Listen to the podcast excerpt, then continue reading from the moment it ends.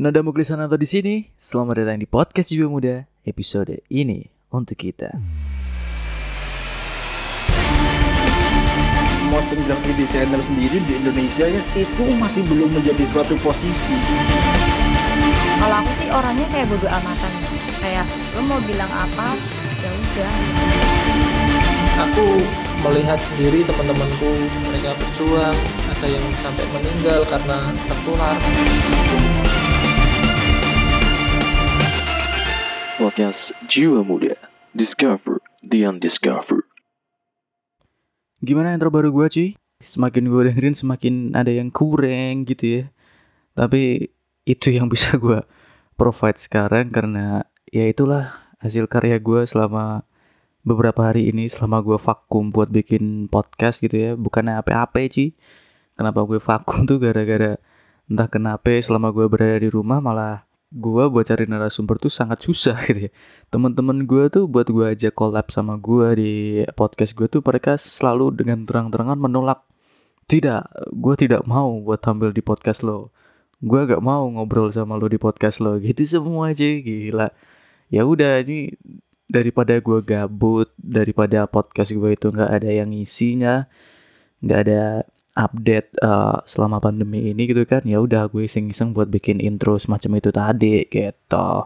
Ya mohon maaf lah ya kalau masih cupu gitu editannya tapi tenang saja nanti gue masih bakalan upgrade lagi intro terbaru dari gue gitu. So stay tune aja di podcast jiwa muda. Dan ngobrolin episode ini tadi di awal gue bilang bahwa ini tuh adalah episode ini untuk kita ya kan apaan sih itu sebenarnya episode ini untuk kita gitu? Lo penasaran pasti dong atau cuman gue doang yang penasaran? Jadi gini Ci gue lihat IG ads tentang sebuah kompetisi gitu. Nah kompetisinya tuh cukup menarik. Ada blog writing podcasting sama juga home vlogging gitu. Nah awalnya gue nggak tertarik dengan kompetisi ini gitu.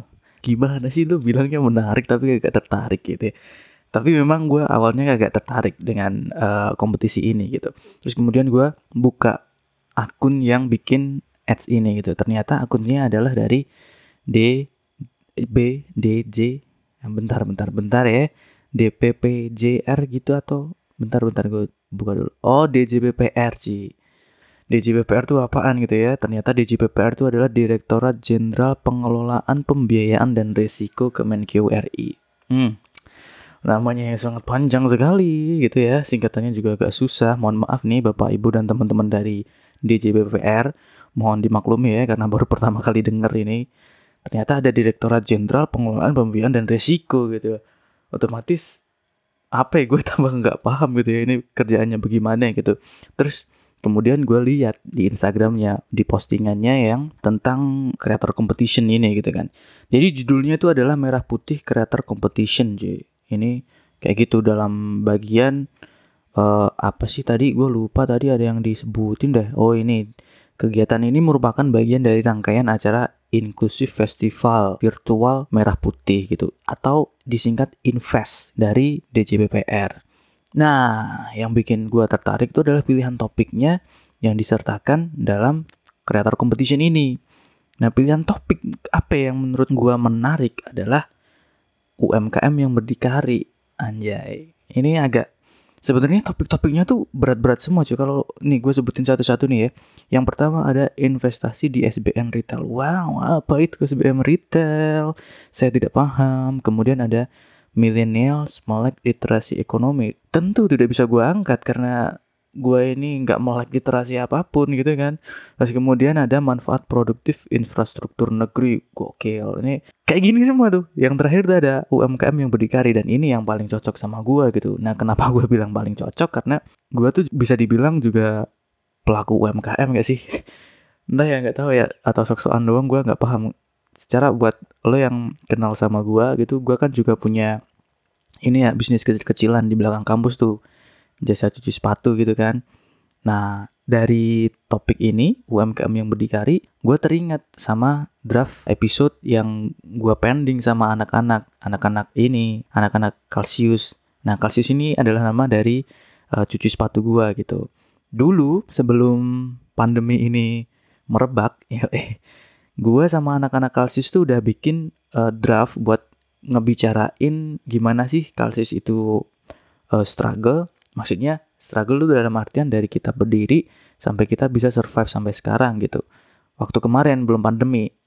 Terus ketika pandemi datang, kita semakin tertantang lagi buat membuat sebuah podcast episode bagaimana sebuah Kalsius itu bisa bertahan di era pandemi ini gitu.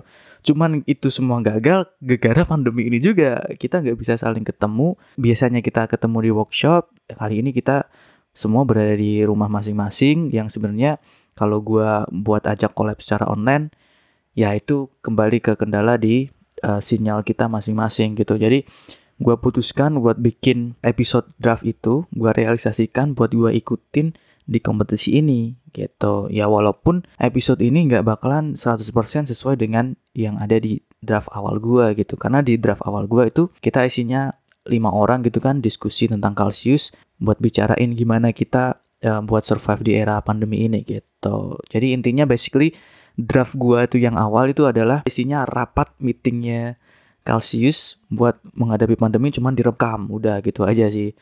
Tapi karena gara-gara pandemi juga jadinya gagal ya bukan gagal ya kita pending gitu. Ya udah gue realisasiin seperti ini. Nah kenapa gue memutuskan buat ikut kompetisi ini? Karena ada sesuatu hal yang relate sama gue gitu. Ketika dibilang tentang UMKM yang berdikari terus kemudian masa-masanya tuh masa-masa pandemi kayak gini gitu. Ini sesuatu hal yang sebenarnya kontradiktif ya kan. Berdikari tapi ada pandemi. Ini kan sejujurnya sangat-sangat frustrating gitu ketika kita menghadapi pandemi gitu. Nggak cuman UMKM doang. Di seluruh lini pun itu bisa bisa tertampar semua dengan pandemi ini gitu. Nah bakalan gue mulai cerita tentang apa itu Kalsius gitu ya. Dan gue di sini mungkin nggak bakalan uh, nge-provide sebuah data-data yang begitu banyak gitu ya, data-data dari para ekonom-ekonom dunia tentang UMKM yang ada di Indonesia. Kagak cuy gue nggak nggak punya waktu buat uh, riset semacam itu. Bukannya nggak punya waktu ya emang males buat riset aja gitu tentang UMKM yang ada di dunia gitu. Jadi yang bakalan gue obrolin di sini itu adalah apa yang gue alamin selama gue ada di Kalsius, gue mendirikan Kalsius, dan bagaimana Kalsius yang sekarang lagi berada di tengah pandemi gitu.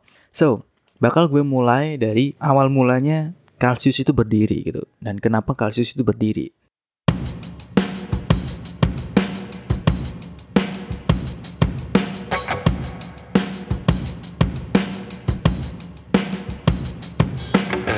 Nah, Kalsius itu berdiri tahun 2019 kemarin. Bulan Maret, tanggalnya gue lupa. Didirikan oleh gue dan teman gue. Terus kemudian uh, kita berdua sepakat buat ngerekrut satu teman lagi. Itu semua dalam teman satu kelas ya. Jadi uh, koordinasinya gampang gitu. Gue sama dua orang teman gue. Jadi satu tim pada awalnya Kalsius itu terdiri dari tiga orang gitu. Nah, kenapa kita berdiri? Awalnya tuh kita cuma iseng-iseng doang dan emang kayaknya sesuatu yang serius tuh awalnya dari iseng-iseng doang gak sih?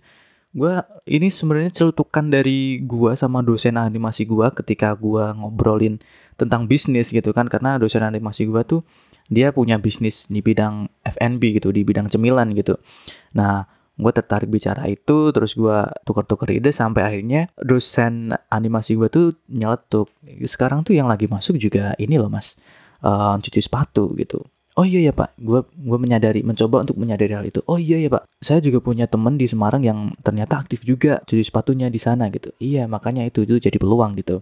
Nah pas gue ngobrolin itu temen gue yang satu ini denger dan kemudian setelah kita turun dari lantai atas, kita waktu itu ngobrolnya di lantai 4, kita turun di lantai satu. Pas di dalam lift nih, terjadilah pembicaraan gue sama temen gue. Nah gimana? Kayaknya seru tuh kita bikinin uh, cuci sepatu sebagai orang yang oportunis gue langsung uh, mikir bahwa wah temen gue bisa juga nih kalau gue ajak uh, buat bikinin kayak gini gitu. Ya ya udah pada saat itu juga gue nggak pikir panjang dong. Ya udah ayo sikat gitu. Dan akhirnya terjadilah itu kalsius terus kemudian besoknya kita ngumpulin modal. Modal kita tuh cuy cuman 500 ribu doang kalau lo pengen tahu. 500 ribu doang bener. Karena awalnya kita emang nggak mikirin buat pakai tempat dulu gitu. Jadi uh, kita uh, promosinya via word to mouth gitu kemudian via Japri bikin status di WA kemudian ngeblas di grup-grup WhatsApp gitu kan. Dan ya itu cara kita. Kita ngerjainnya di kontrakan gua pada waktu itu. Kita belum pakai ini kan belum punya bengkel belum punya workshop buat ngerjain orderan-orderan yang masuk gitu. Dan kita masih pakai kontrakan gua buat ngerjain orderan yang masuk. Dari 500 ribu itu perjalanan sampai di akhir 2019 singkat cerita aja biar nggak panjang-panjang ya. Gue juga capek kalau bicara sendirian begini. Kalau ada temennya kan enak ya. Kita bisa saling tukar pikiran kita tanya dia bisa jawab juga gitu nah balik ke tahun 2019 2019 kelar lika-likunya tuh ada di uh, semester 5 di 2019 itu kan ada dua semester nih ya gue kuliah di UNS jurusan D3 Advertising. Terus kemudian uh, di 2019 itu ada dua semester, semester 4 dan semester 5. Kalsius berdiri di semester 4 dan kemudian berlangsung sampai sekarang ya. Nah, struggle-nya di tahun 2019 adalah ketika di semester 4 kita masih meraba-raba bagaimana pasar kita ya kan. Dan kemudian di semester 5 itu ketika kita sudah dapat pasar kita, kita punya suatu project uh, manajemen event yang mana ini adalah tugas kuliah kita gitu. Ini tugas kuliah yang begitu mind blowing bagi gua karena tugas ini tuh langsung berhadapan langsung, dihadapkan langsung dengan salah satu kedinasan yang ada di Surakarta. Dan saat itu gue jadi ketua panitianya buat uh, bikin acara ini gitu loh. Jadi ini intinya kita suruh jadi IO gitu salah satu acara dan acaranya adalah semacam pergelaran orkestra gitu lah kecil-kecilan di depan balai kota gitu.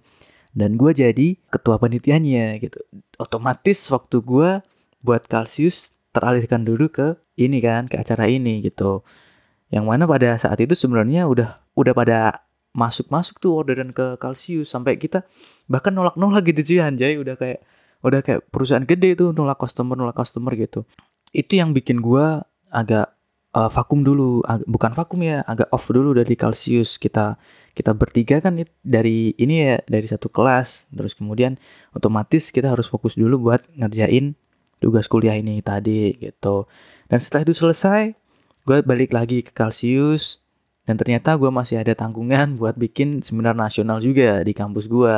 Kali ini acaranya dari Hima dan itu berlangsung sekitar circa bulan dari ini ya acara gue yang pagelaran orkestra tadi sama seminar nasional tuh dari bulan September eh Agustus sampai bulan Desember 2019 Desember awal gitu nah setelah dari 2019 itu kan gue mikir balik lagi ke Kalsius ya kan wah nih Kalsius gue tinggal-tinggal nih. Masa bisnis ditinggal-tinggal begini gimana bisa gedenya gitu? Gue mikirnya gitu. Eh ternyata waktu itu ini ceritanya lagi tutup buku nih. Tutup buku akhir tahun kan. Gue sama anak-anak meeting ala-ala meeting gitulah. Kita mau ya rencananya kita mau bikin strategi baru buat di tahun baru gitu. Dan ternyata yang bikin gue kaget kita tuh masih punya duit sekitar satu juta di akhir tahun. Padahal saat itu tuh kita tinggal-tinggal gitu bahkan kita tolak-tolak gitu. Ah masih ada duit satu juta cuy iya nih satu juta. Oh gua gua sampai speechless. Lah duit dari mana ya gitu ya? Oh ternyata tiap bulan tuh kita masih bisa menghasilkan duit 100 sampai 200 ribuan lah.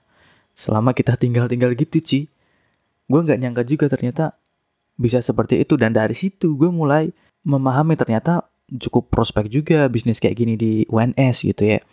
Dan dari situ kita berempat berempat nih udah ketambahan satu teman baru karena kita juga apa ya butuh tenaga baru gitu. Kita berempat mulai sadar bahwa oke okay, kayaknya kita perlu seriusin nih ini bisnis gitu ya.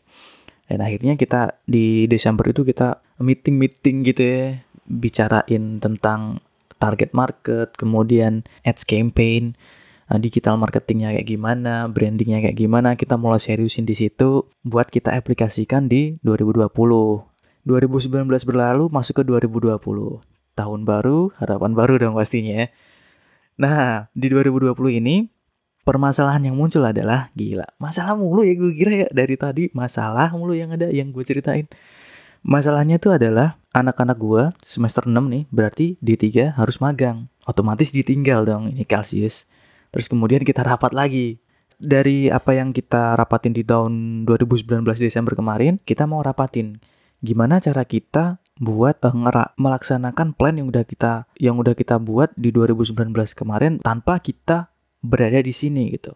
Terus kemudian kita brainstorming akhirnya jalan yang tertempuh adalah kita harus minta bantuan orang lain gitu rekrutmen lah istilahnya gitu dan akhirnya kita sepakat buat rekrut orang baru.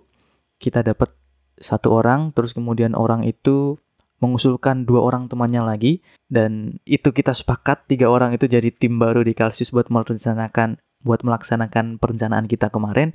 Dan ya tiba akhirnya pada masa pandemi yang memusnahkan segala planning gue tadi.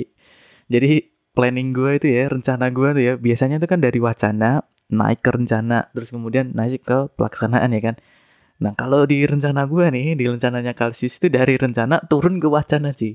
Karena saking nggak bisa direalisasiinnya gitu loh. Nah dari situ begini ceritanya. Setelah kita rekrut tim baru tuh ya, kita pengen tim itu juga memiliki semangat yang sama sama gue dan tim sebelumnya, tim tim intinya gitu, tim awalnya gitu.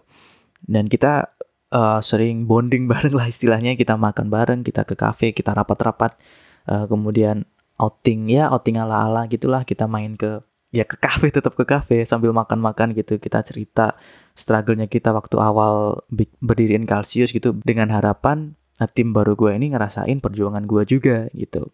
Dan juga biar ngerasain ini tuh bukan cuman lo kerja doang tapi juga lo tuh yang punya Kalsius sekarang gitu. Karena mau gue tinggal gitu. Nah singkat cerita begini Plan yang udah gue jalanin itu berjalan dengan mulus dari bulan Januari sampai Februari 2020.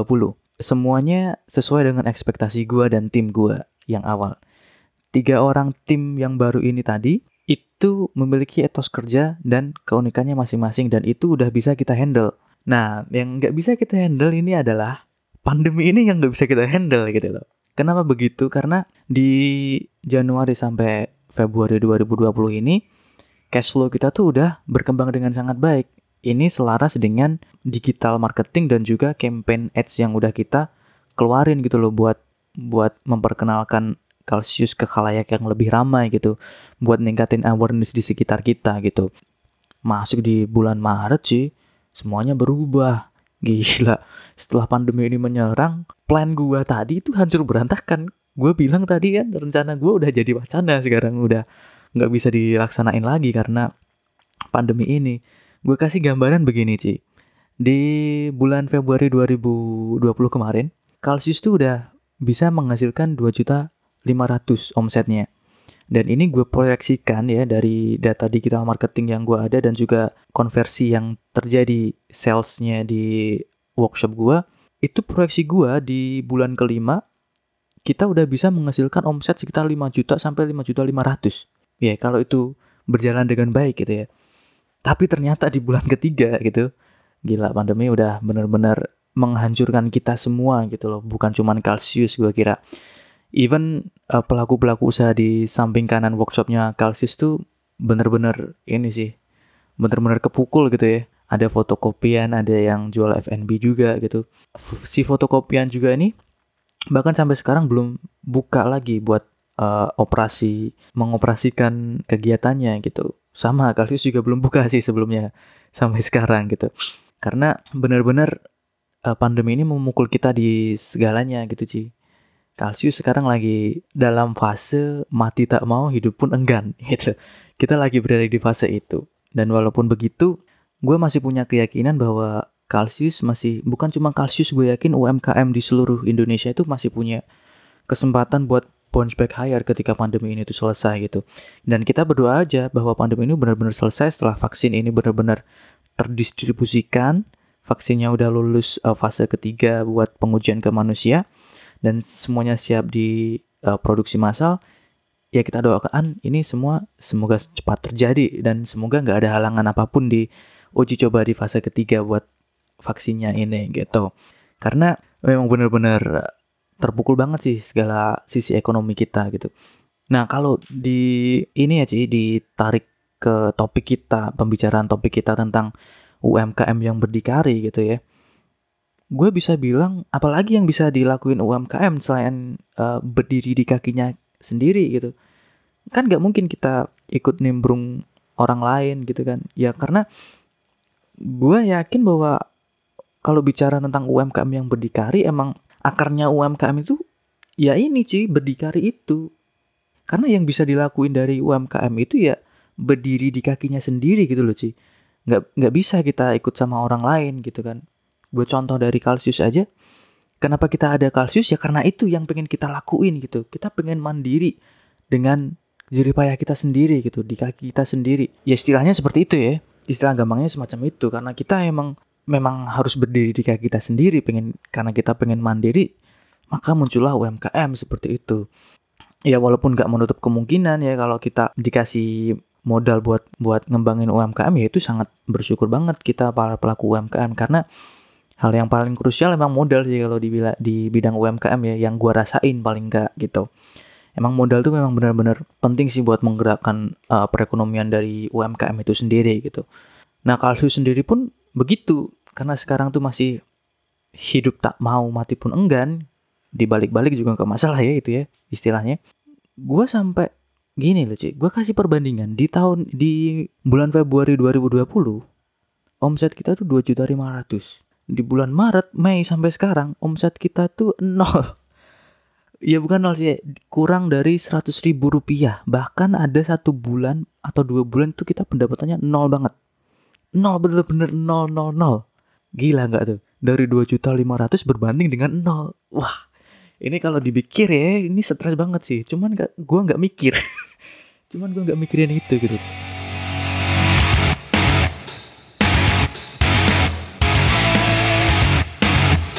Nah kenapa gue gak mikirin? Karena begini sih gue gue di fase ini tuh gue udah pasrah gitu ya. Pasrah dalam artian bukan gue lepas tangan sama Kalsius enggak gue udah nggak peduli sama masa depan Kalsius enggak tapi yang gue pasrahin adalah ya udah gue terima keadaan bahwa gue dan Kalsius emang lagi stuck di sini. Dan di era pandemi ini, gue menganggap bahwa fase pandemi ini adalah titik di mana gue restart. Harus gue restart. Jadi Kalsius di masa pandemi ini adalah titik lagi ngeheng, ya kan? Setelah pandemi ini selesai, gue bakalan restart. Dan gue yakin ketika gue restart nanti itu kita bakalan bounce back higher gitu. Kenapa bisa gue punya keyakinan seperti itu? Karena begini, gua mulai Kalsius tuh kan dari kecil, dari nol, bener-bener nol, modal 500 ribu doang, tanpa gua mikirin tempat pada waktu itu. Nah, gua sekarang udah punya tempat cuy, gua belum ceritain tadi ya.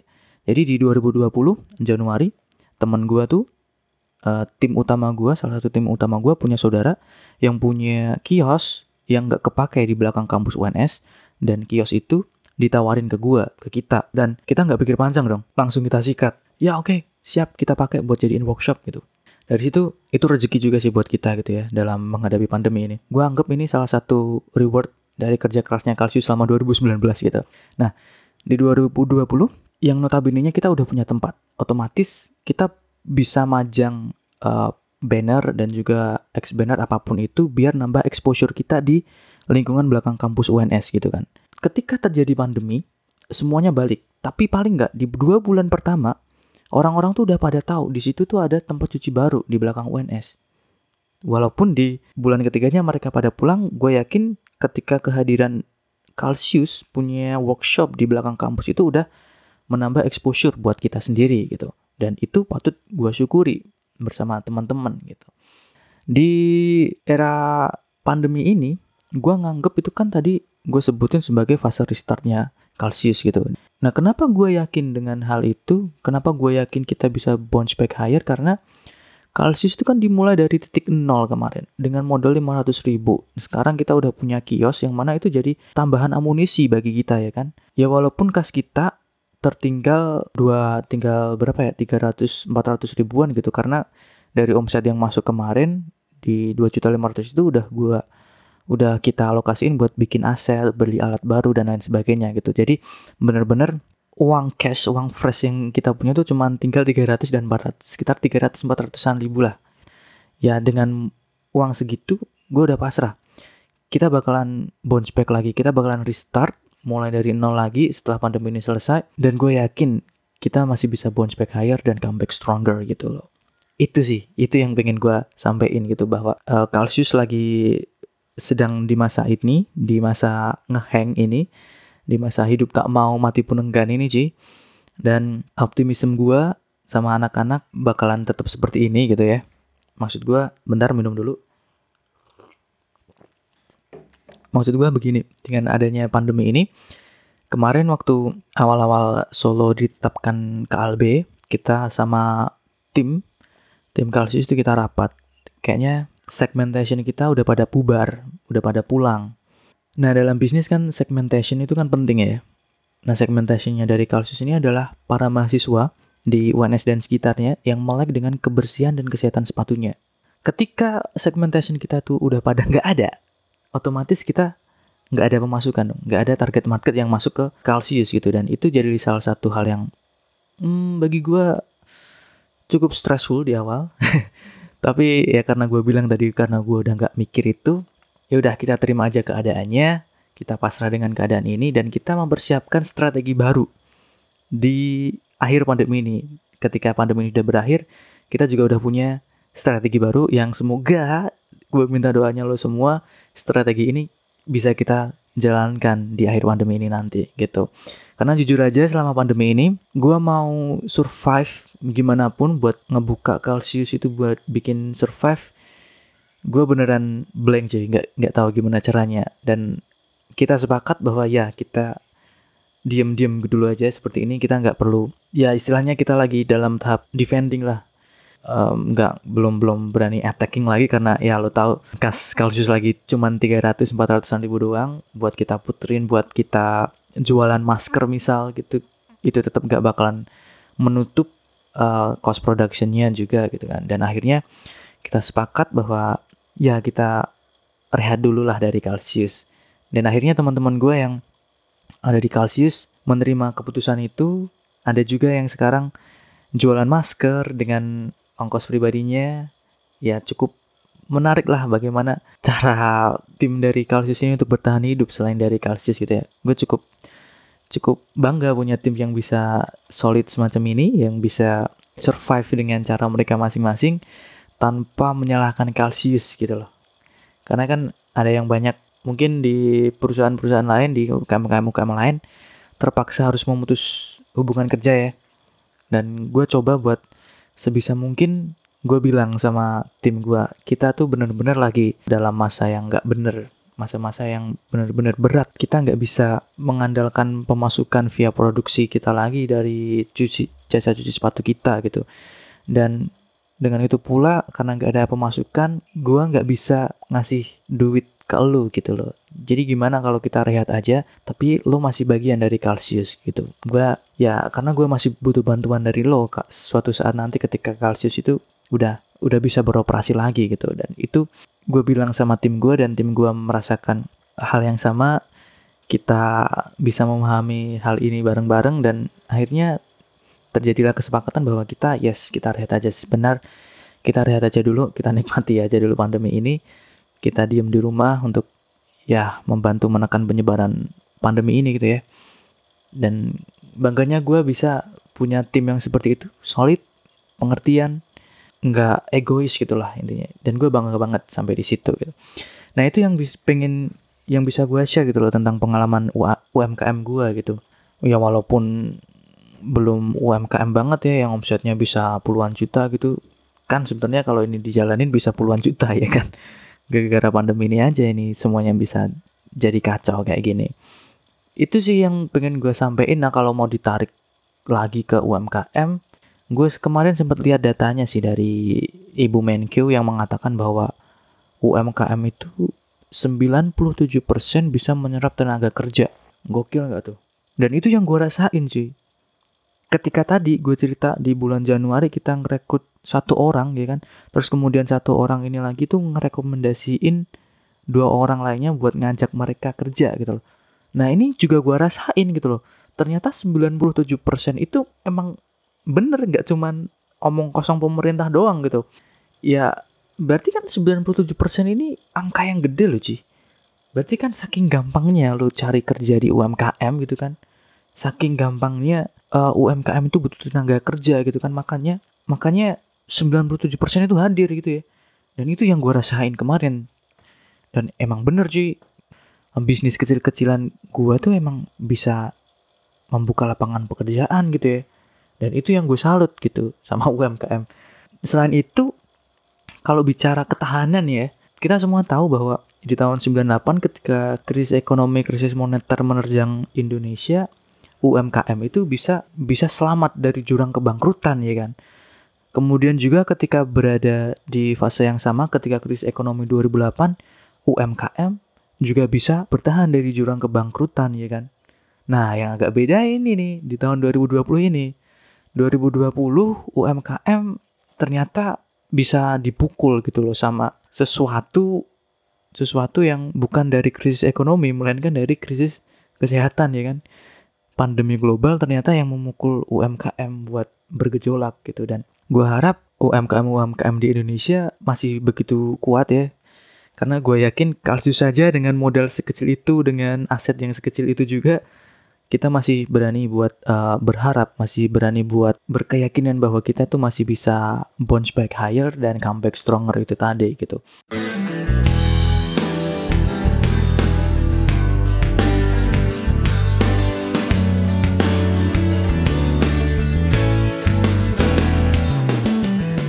Gak nyangka juga kalau UMKM tuh terpukulnya karena ini ya pandemi global ini. Ya itu sih salah satunya yang ternyata bisa memukul UMKM itu bukan dari krisis ekonomi, tapi ternyata dari krisis pandemi global macam ini gitu. Dan gue juga punya pesan nih buat lo semua yang saudara lo itu lagi pada jualan apa pun itu, jualan salad buah, risol, um, jualan kosmetik bahkan atau bahkan yang jual desain gitu. Coba deh, tolong lo sedikit aja buat beli produk-produk mereka gitu ya. Teman-teman lo yang kemarin kerja lagi di kantor gitu ya, terus kemudian banting setir buat jualan salad buah kayak atau jualan kopi literan gitu ya. Coba deh lo beli. Mungkin itu salah satu ini sih cara kita buat bertahan, buat menggerakkan ekonomi kita gitu loh. Biar UMKM UMKM juga bisa bergerak lagi gitu. Karena orang-orang teman-teman kita yang kemudian dulunya kerja kantoran terus kemudian banting setir buat jualan semacam itu, gue juga nganggep mereka tuh pelaku UMKM gitu ya. Karena gue juga mulainya dari kayak gitu dan gue berpesan buat lo semua yang lagi denger ketika lo punya temen yang lagi jualan macam itu lo jangan jangan dicemooh, jangan lo hina-hina, jangan lo cengin sih, tapi ayo kita support buat kita bantu perekonomian kita tuh buat uh, kembali lagi seperti semula, speedy recovery dan ya paling enggak uang itu bisa muter lah di kalangan keluarga kita, di teman dekat kita, biar ekonomi itu terjadi kegiatan di situ gitu loh, biar nggak nggak bener-bener mandek, uang tuh nggak bener-bener berhenti di kantong lo, nggak berhenti di tabungan lo, yang mana itu nanti bisa bikin krisis ekonomi baru gitu ya. Ini barusan gue nggak paham nih krisis ekonomi baru apaan yang bakal terjadi. Ini ini kata-kata gue aja yang muncul gitu. Ya intinya gitu sih Ci, karena bantu aja teman-teman kita yang lagi belajar survive di era pandemi ini karena ya memang pandemi ini memukul kita di berbagai bidang termasuk UMKM walaupun begitu gue masih percaya ya gue nggak henti-hentinya bakalan bicara sama lo bahwa UMKM itu bakalan bisa bounce back higher and come back stronger gitu loh itu itu harapan gue sama uh, UMKM semoga ini pandemi ini segala berlalu gitu. Nah sedikit bicara tentang pemerintah ya. Gue melihat bahwa UMKM cukup diperhatikan oleh pemerintah. Itu terbukti dengan adanya BLT dan juga kur super mikro gitu ya. Kemarin gue lihat beritanya bahwa uh, BLT 2,4 juta rupiah itu digelontorkan buat ke 12 juta UMKM di Indonesia gitu. Dan ini salah satu hal yang positif gitu menurut gue buat uh, keberlangsungan UMKM untuk terus apa berproduksi beroperasi gitu. Ya karena uh, dengan adanya bantuan ini ini menambah suntikan dana segar buat UMKM untuk terus beroperasi ya di tengah pandemi dengan segala macam uh, hal yang bikin kita resah gitu ya. Itu begitu juga dengan kurs super mikro yang jumlah tenor maksimalnya 10 juta ini menurut gue juga satu hal yang positif. Tapi menurut gue lebih mending dikasih ini aja deh BLT BLT kayak gini. Dikit-dikit nggak masalah daripada kita ngasih utangan buat UMKM secara kita masih di era pandemi kayak gini Pak Bu para pemerintah DJPPR nih yang bagian dari pemerintah bisa disampaikan nanti daripada ngasih utangan baru buat UMKM mending dikasih BLT kecil-kecilan nggak apa sejuta dua setengah juta gitu nggak masalah sih Bu. Itu lebih lebih berharga bagi kami para UMKM paling nggak bagi Kalsius itu lebih berharga daripada dikasih utangan gitu ya itu sih menurut gua dan gue juga perlu banyak belajar juga nih tentang pengelolaan keuangan Nah, yang pengen gue tanya ini gue terlintas pertanyaan apakah DJPPR itu punya wadah untuk pendampingan UMKM gitu ya? Ini kan DJPPR tentang pengelolaan pembiayaan dan risiko ya. Apakah DJPPR itu punya wadah untuk pendampingan UMKM atau gimana? Ini kayaknya kalau belum ada, ini jadi salah satu wadah yang bagus sih Pak, Bu, teman-teman DJPPR buat mendampingi UMKM gitu ya. Bagaimana kita UMKM itu seharusnya untuk mengolah keuangannya, memanajemen uh, how to management krisisnya gitu dan lain sebagainya gitu. Kayaknya UMKM tuh perlu banget pendampingan. Secara gue tadi aja dari uang setengah juta itu bisa nol loh. Ini kan gegara nggak ada manajemen krisisnya sama sekali gitu ya. Jadi ya gue harap kalau di CPPR tuh punya uh, UMKM eh punya program pendampingan UMKM gue ntar bakal cari-cari. Kalau belum ya tolonglah pak bisa dipertimbangkan buat memikirkan hal ini gitu ya. Atau bahkan di CBPR udah punya gitu karena gua nggak melek aja gitu ya jadi jadi nggak paham tentang hal ini gitu. Nah itu aja sih yang yang bisa gue sampein di episode ini untuk kita kali ini. Karena ya kalau bicara tentang UMKM sih nggak ada nggak ada matinya sih menurut gue sih masih banyak banget yang bisa kita obrolin di sini sebenarnya. Apalagi kalau ntar ada data-datanya yang muncul itu pasti lebih menarik lagi. Cuman sorry ya gue nggak bisa baca data gue nggak bisa nge-provide data buat lo semua gitu loh. Jadi ya ini gue bicara semacam ini tuh berdasarkan murni dari pengalaman gue doang. Bagaimana gue selaku pelaku UMKM merintis uh, sebuah jasa gitu. Kemudian diterpa pandemi gitu dan ya beginilah akhirnya. Ya udah gue kira itu dulu ya. Pesan aja nih dari gue buat para pelaku UMKM di luar sana. Para temen-temen yang lagi belajar survive buat jualan-jualan produk tetap aja Ci lakuin apa yang lo lakuin. Kalau lo lagi jualan apa pun itu tetap aja semangat buat jualannya. Karena ya kita semua emang bener-bener lagi ngerasain hal yang sama dan ketika lo tuh belajar survive di era kayak gini, gue yakin lo tuh adalah salah satu orang yang ketika pandemi ini ntar berakhir, jadi salah satu orang yang beda dari orang-orang lain yang biasa-biasa aja di pandemi ini, gitu ya. Terus juga pesen buat uh, never lose your faith, never lose your hope, harapan dan keyakinan kita itu masih tetap harus kita junjung tinggi, kita masih tempelkan, harus kita gantung di langit untuk kita UMKM kembali berdikari untuk UMKM kita kembali berjaya, untuk UMKM bounce back higher and come back stronger. Itu ya. Itu aja pesan dari gue, bukan pesan sih, celotehan gue, bacotan gue dari uh, apa yang bisa gue sampein dari ini pengalaman dari pribadi gue gitu ya. Dan semoga semuanya berjalan dengan baik, semoga pandemi ini segera berakhir, semoga semuanya kembali ke normal lah. Gue nggak pengen new normal, yang pengen gue mau cuma back to normal sih. Gitu ya, terima kasih atas atensi lo yang udah mau dengerin sampai detik ini. Gue kira episode ini untuk kita gue cukupkan sampai di sini. Uh, mohon maaf apabila gue masih belibet nih ngobrolnya karena kering banget nih tenggorokan sih. Mohon maaf apabila ada kesalahan kata. Uh, sampai jumpa di episode selanjutnya. As always, gue Nada Muklisananto pamit dari pandangan lo. I'm signing out.